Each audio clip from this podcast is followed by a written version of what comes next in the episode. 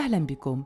تابع العالم بانشغال كبير الحرائق والنيران المستعرة التي التهمت ألسنتها أستراليا بين شهر ديسمبر لسنة 19 و2000 وشهر يناير أو جانفي لسنة 20 و2000 حرائق انجر عنها مقتل 24 شخصا وحرق مساحة تزيد عن 6 ملايين هكتار من الأراضي مساحة حجمها أكبر من هولندا بأكملها. هذه الحرائق جاءت على 2000 منزلا ولوثت بشكل كبير الهواء في المدن الأسترالية فأصبحت هذه المدن الأكثر تلوثا في العالم كله صحف عديدة ركزت على القضية الحيوانية وقالت بأن هذه الحرائق تسببت كذلك في نفوق ما لا يقل عن 500 مليون حيوان مختلف بين ثدييات، طيور، زواحف وغيرها، إما حرقا أو اختناقا.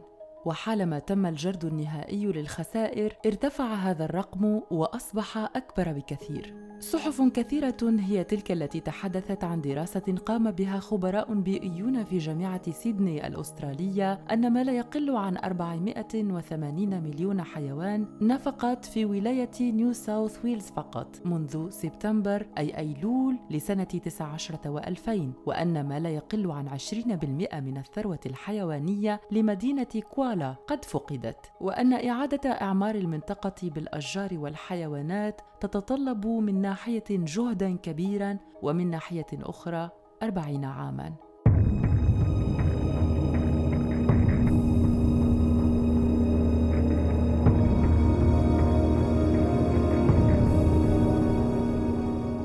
ما حصل في أستراليا من حرائق بين سنتي 19 و2000 في نهاية السنة طبعا وسنة 20 و2000 يعد كارثة بأتم معنى الكلمة كارثة بيولوجية إيكولوجية وطبيعية. فجنوب غربي أستراليا المعروف بتنوعه الحيواني والنباتي شهد تضررا كبيرا جدا جراء الحرائق العنيفة الممتدة على مساحات شاسعة مما أدى إلى تلف القاعدة البيئية في تلك المنطقة. وذلك رغم التدخلات السريعة التي قام بها آلاف رجال الإطفاء واستخدام الطائرات لإطفاء الحرائق وأحدث التقنيات للحد من انتشارها.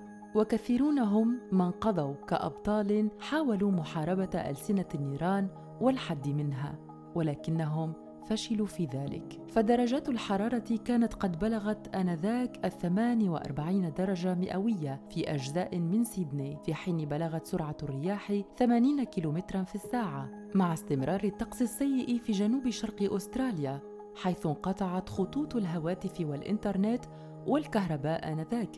في الكثير من المناطق الساحلية الأسوأ تضرراً بولايتي فيكتوريا ونيو ساوث ويلز. السكان المحليون استغاثوا مرارا وتكرارا ونشروا مقاطع فيديو للمناطق التي دمرتها ألسنة النيران على وسائل التواصل الاجتماعي تظهر ظروفا جوية سيئة خاصة بعد حلول ظلام دامس بسبب الدخان والحريق. حرائق الغابات في أستراليا نتجت عن ارتفاع شديد لدرجات الحرارة إلى مستويات قياسية وكذلك إلى شهور متواصلة من الجفاف الشديد.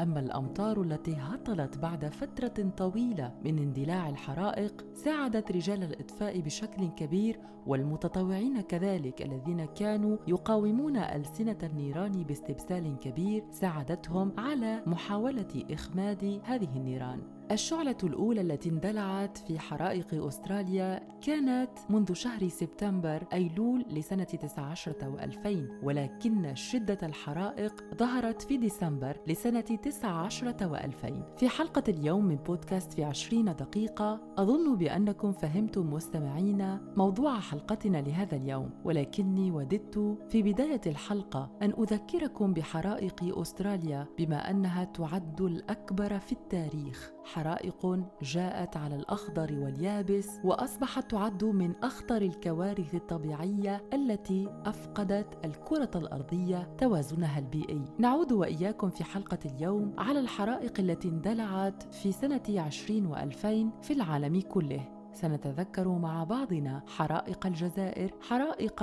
الولايات المتحدة الأمريكية وسنتحدث بالخصوص عن حرائق سوريا التي اندلعت مؤخرا أهلا بكم.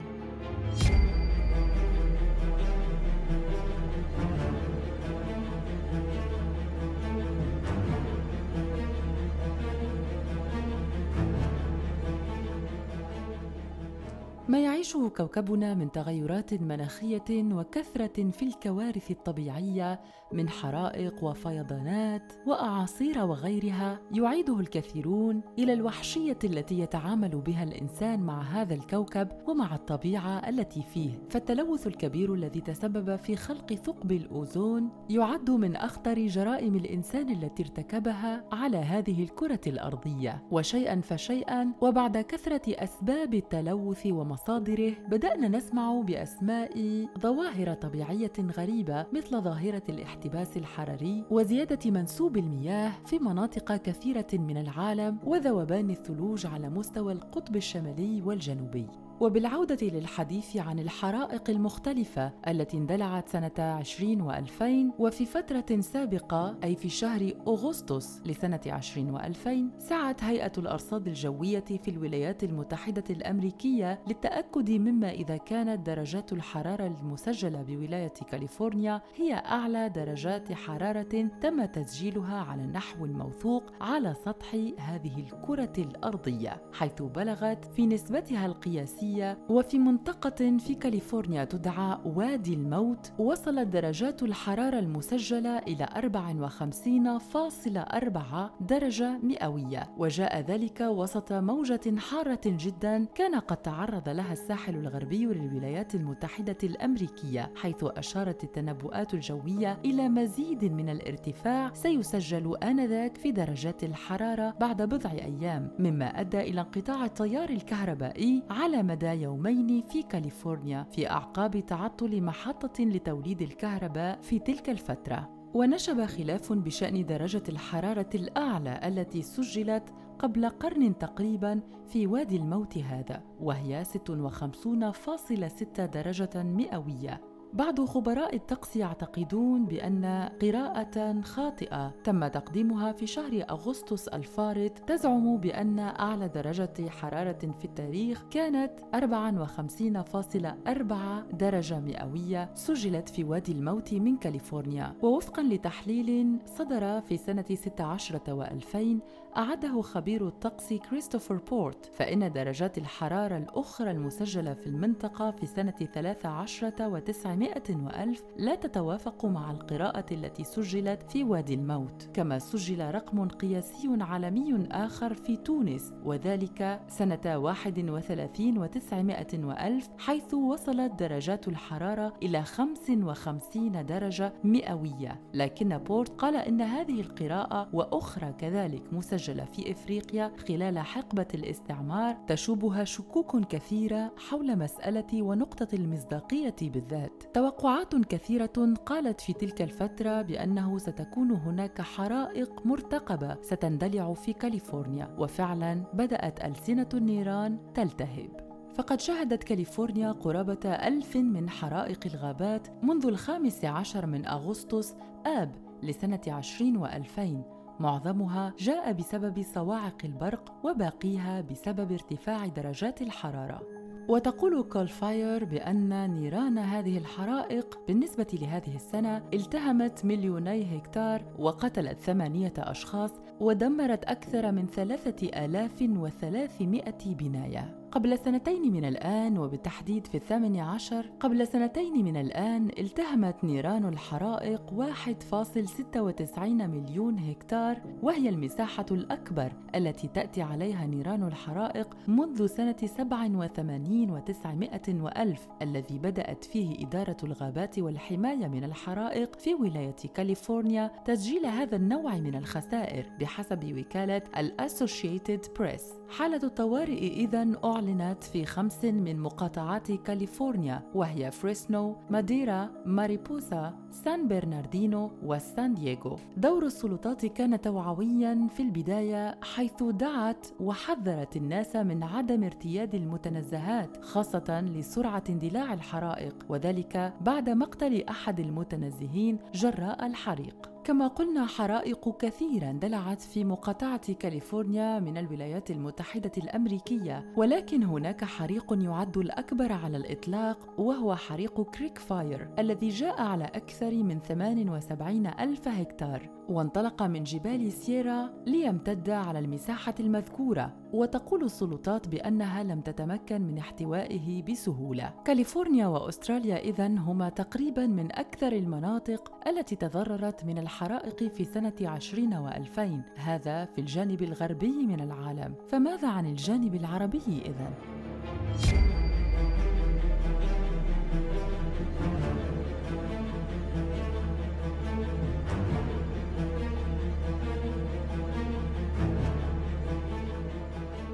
الجزائر شهدت خلال آه، شهر جويليا حوالي 1200 حريق بؤرة حريق.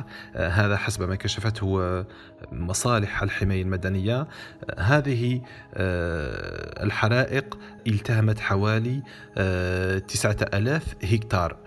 يعني هذا رقم رهيب جدا وكبير. هو فعلا كل سنة تشهد الجزائر في صيف هذه الحرائق. لكن هذه السنة ممكن كان العدد مرتفع قليلا. هذا ما جعل الرئيس عبد المجيد تبون يأمر بفتح تحقيق.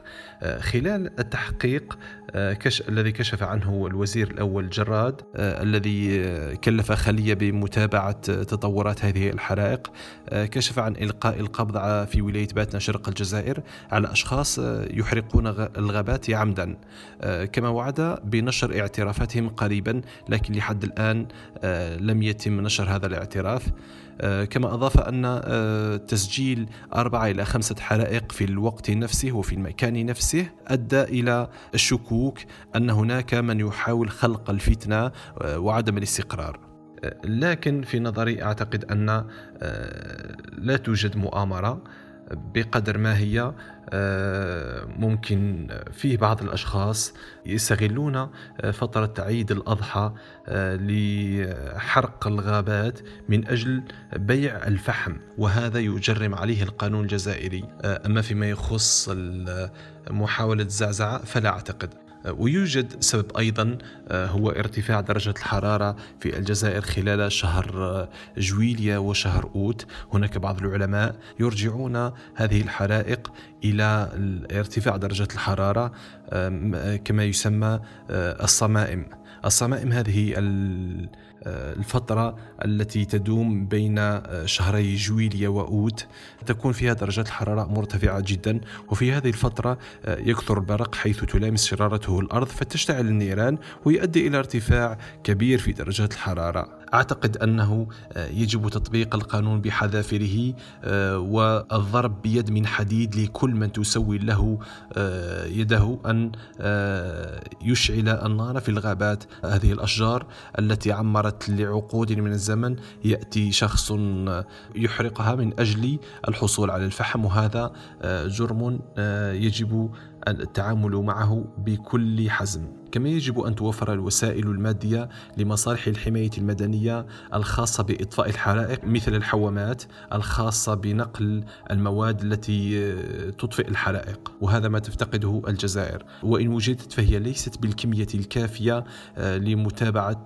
كل الحرائق على مستوى غابات في الجزائر. إذا كما سمعتم متتبعين فإن الجزائر هي من البلدان العربية التي كانت الأكثر تضررا في العالم العربي من اندلاع الحرائق، ولكن في الجزائر الأمر مختلف بما أن أغلبية الحرائق مشكوك في أمرها، فالسلطات المعنية أرجعت السبب الأساسي في اندلاع هذه الأخيرة لوجود أشخاص يستهدفون الثورة الغابية بغاية خلق مصادر أو موارد رزق وتحويل خشب الأشجار الأشجار إلى فحم يمكن بيعه بعد ذلك.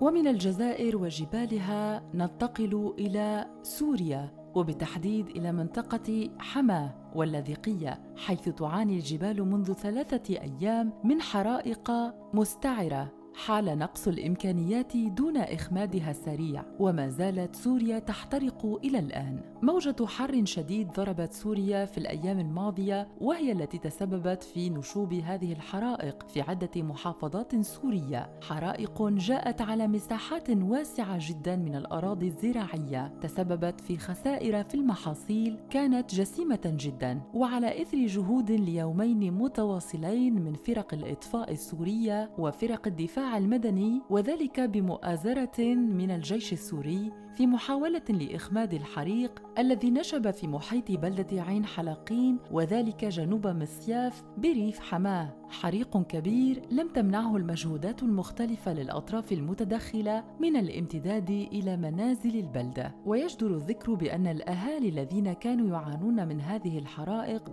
والذين تضررت منازلهم بشكل كبير ما يزالون يساعدون أو يحاولون مساعدة الشرطة والأطراف المتدخله في بلدة عين حلاقيم من إخماد بعض بؤر الحريق الصغيرة والتي ما تنفك تتجدد في كل مرة خاصة بعد النجاح في إخمادها. في محافظة اللاذقية تمكن عناصر الاطفاء وآليات مديرية الزراعة باللاذقية من إخماد الحريق الذي اندلع في الأحراج الشرقية لمنطقة صلنفة وتجري عمليات تبريد للموقع منعا لتجدد الحريق.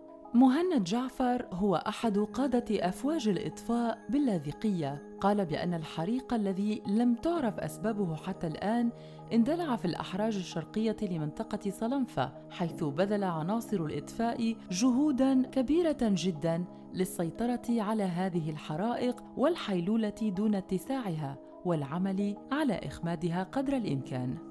وأضاف مهند جعفر قائلا بأن الحريق ينتشر في موقع قاموع الخيالة على الحدود الفاصلة بين محافظتي اللاذقية وحماة. من جهة ومنطقة صلنفة وهي منطقة حرجية طبيعية ذات تضاريس صعبة من جهة أخرى. هذه التضاريس التي تسببت في الحيلولة دون إمكانية إخماد هذه الحرائق بسرعة فائقة. وذلك للحد من الخسائر التي يمكن أن تتسبب فيها هذه الحرائق.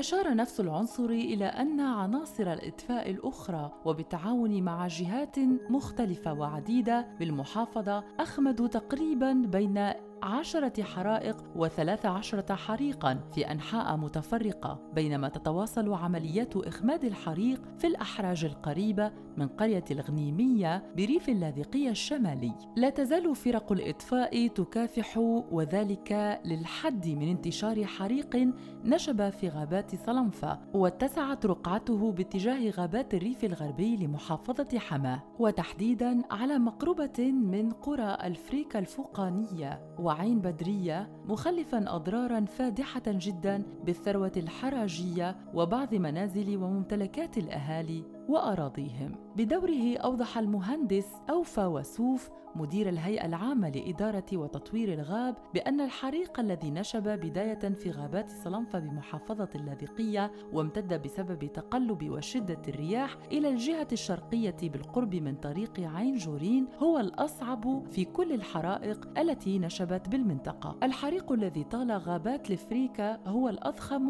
ولم تشهد له المنطقة مثيلا منذ عشرات السنين. وفي رصد صغير لمواقف الفنانين من ممثلين ومغنين تفاعلوا بشكل كبير وأبدوا عن حزنهم وأساهم. لما يحصل في سوريا سنقرأ على مسامعكم بضعه تغريدات على تويتر وبضعه تدوينات على الفيسبوك لهؤلاء الفنانين. فقد قالت الفنانة السورية كندا علوش بردا وسلاما يا بلدي منظر مؤلم واستمراره لليوم الرابع حدث مأساوي. كنت برفض أقول إنه هالسنة صعبة برغم كل كل الظروف المأساوية اللي عم تتوالى حاسة إنه واجبنا نضل نتفائل بالخير. بس اللي صار كتير سوريا ولبنان والسودان والعراق الله يحمي كل البلاد والناس ويزيح الغمة عن الجميع. أشتاج حرائق سوريا. أما الفنانة ديما قندلفت فقد قالت من ناحيتها جبالنا سهولنا وأشجارنا تصرخ. أنهكتنا الحروب أتعبنا هذيان الطبيعة وضاقت بالأرواح أجسادنا. فإلى متى إلى متى ستنزف تلك الأرض فينا؟ أما الفنانة سلافة معمار فقد غردت على تويتر قائلة: الحرائق مستمرة وشعور العجز والحزن والأسف مستمر ولا يمكن وصفه. الله يحمينا ويساعدنا. في حلقة اليوم من بودكاست في عشرين دقيقة رصدنا لكم وقمنا بجرد صغير لأكثر الحرائق خطورة في سنة العشرين وألفين. سنة تميزت بكثرة الكوارث فيها من انتشار كورونا إلى الحرائق المختلفة التي تحدثنا عنها إلى الفيضانات والأعاصير. شاركونا تعاليقكم وآراءكم على حلقة اليوم من بودكاست في عشرين دقيقة. شكرا لكم ونلتقي في حلقة قادمة. إلى اللقاء.